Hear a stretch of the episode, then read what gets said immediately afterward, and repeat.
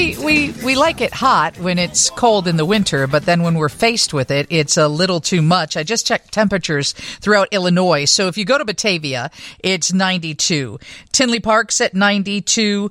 Peoria is at 96. Quincy, Illinois is at 98 right now. Bloomington is at 95 and Mokena's at 93. So we have the benefit of being in the city by the lake, a little bit cooler, but depending on where you're listening, you're probably encountering something that's 8 to 10 degrees warmer. And as you know, that's dangerous. Dr. Trevor Lewis is the chair of the emergency medicine department at Cook County Health. What do we got to do to stay safe today? Sure. Thanks for having me. Obviously, very concerned with this weather that's coming up. It's going to be exceedingly warm. I think the big thing is with the warm weather, it's not just the heat, but it's the excessive humidity. Our body usually gets rid of its excess heat by sweating and then evaporating that sweat away. But when it's this humid, it's very hard to do. It's hard for our body to keep us cool on its own. So we kind of have to help ourselves out. And you know what, doctor, you know, I had older members of my family who are now passed, but they would, they would say, oh, the electric bills, it's going to be too high, you know, and this would be the time that they would think they would have to, you know, not cool their house as much as they should because age plays a factor into the amount of people who pass away during these heat spells, doesn't it? Yes, absolutely. And I think that's really the group that you have to be concerned about. Obviously, the best thing to do is be in an air conditioned climate, but that's not possible for everybody. A lot of people are going to have to be outside in this as well. But if you do have people at home, especially your elderly neighbors or friends, you want to check on them. Um, besides air conditioning, there's other things that they can do if they don't have that.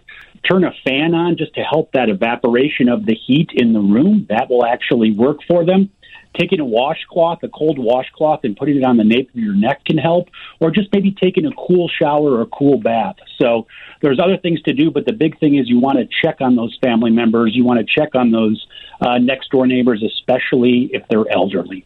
Are these days that we should avoid caffeine and alcohol? Absolutely. The big thing is you want to kind of stay ahead of what's happening. Uh, so the big thing to do is you're almost treating these couple of days if you have to be out in the heat like it's a marathon. 16 ounces of fluid before you go out, six to eight ounces probably every 20 to 30 minutes. And then, as you said, avoid things like caffeine, avoid things alcohol, tea, all those caffeinated beverages or alcohol. They can actually cause you to become dehydrated. So you want to stay ahead of the curve with that and be smart when you're out and about. What about medications? Do they impact how our body manages the heat? Yes, they do, um, especially in people who have medical problems or in the elderly. All those medications will make it harder for your body to do its normal control mechanisms to keep you cool. So that's really the, the audience or the group that we have to keep a close eye on. And what about when they're cantankerous and they're like, no, I'm fine, go about your business? Because, you know, sometimes some people can be like that. Sure, sure. So I think, you know, for ourselves and for family and friends, we want to watch for signs where people potentially are getting into trouble. Um, the big thing is there's heat exhaustion. So um, what happens with that is if you're out in a warm climate, or let's say you're in an apartment that's not well ventilated, people might become excessively thirsty, a little nauseous, maybe some dizziness and headache. And if that's signs of heat exhaustion, what you need to do is try to get them to a cooler environment. Make sure they're taking fluids, even a cool washcloth on the neck. Um, but the things you want to watch out for is if someone becomes confused, they're not making any sense, they have uh, difficulty walking, intractable vomiting.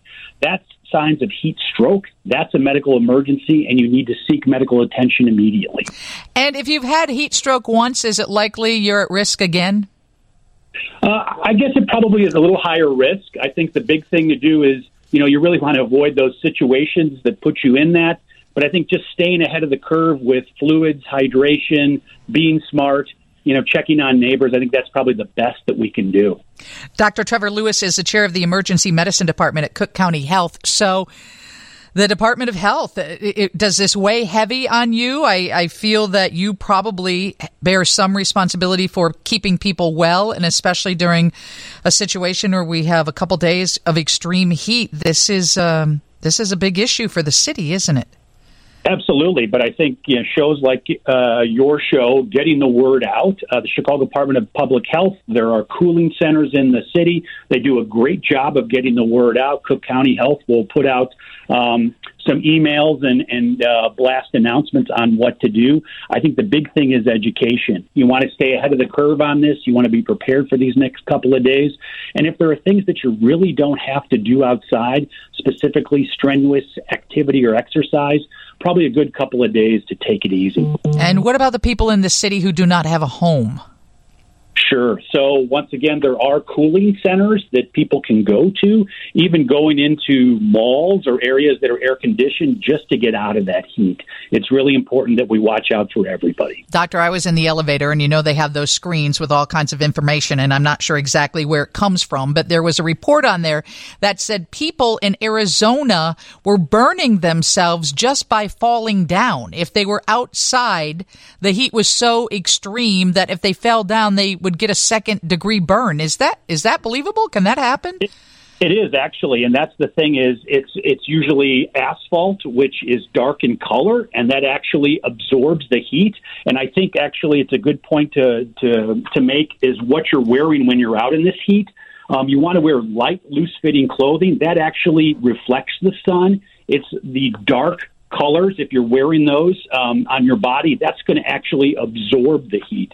So it is, yeah, it is possible to do, especially on a dark surface, to absorb that heat and make it incredibly warm. Well, thank you so much for joining us. We appreciate your input.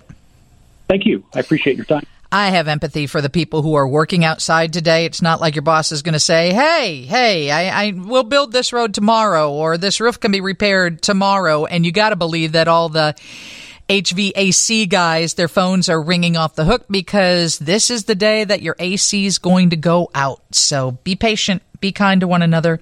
And if somebody has done something kind for you, it's a thank you Thursday at 515. We, we announce their name. We say what they have done for you. We give them a little bit of thanks. So send in your texts at 312-981-7200. Steve's News is next. Lisa Dent, WGN.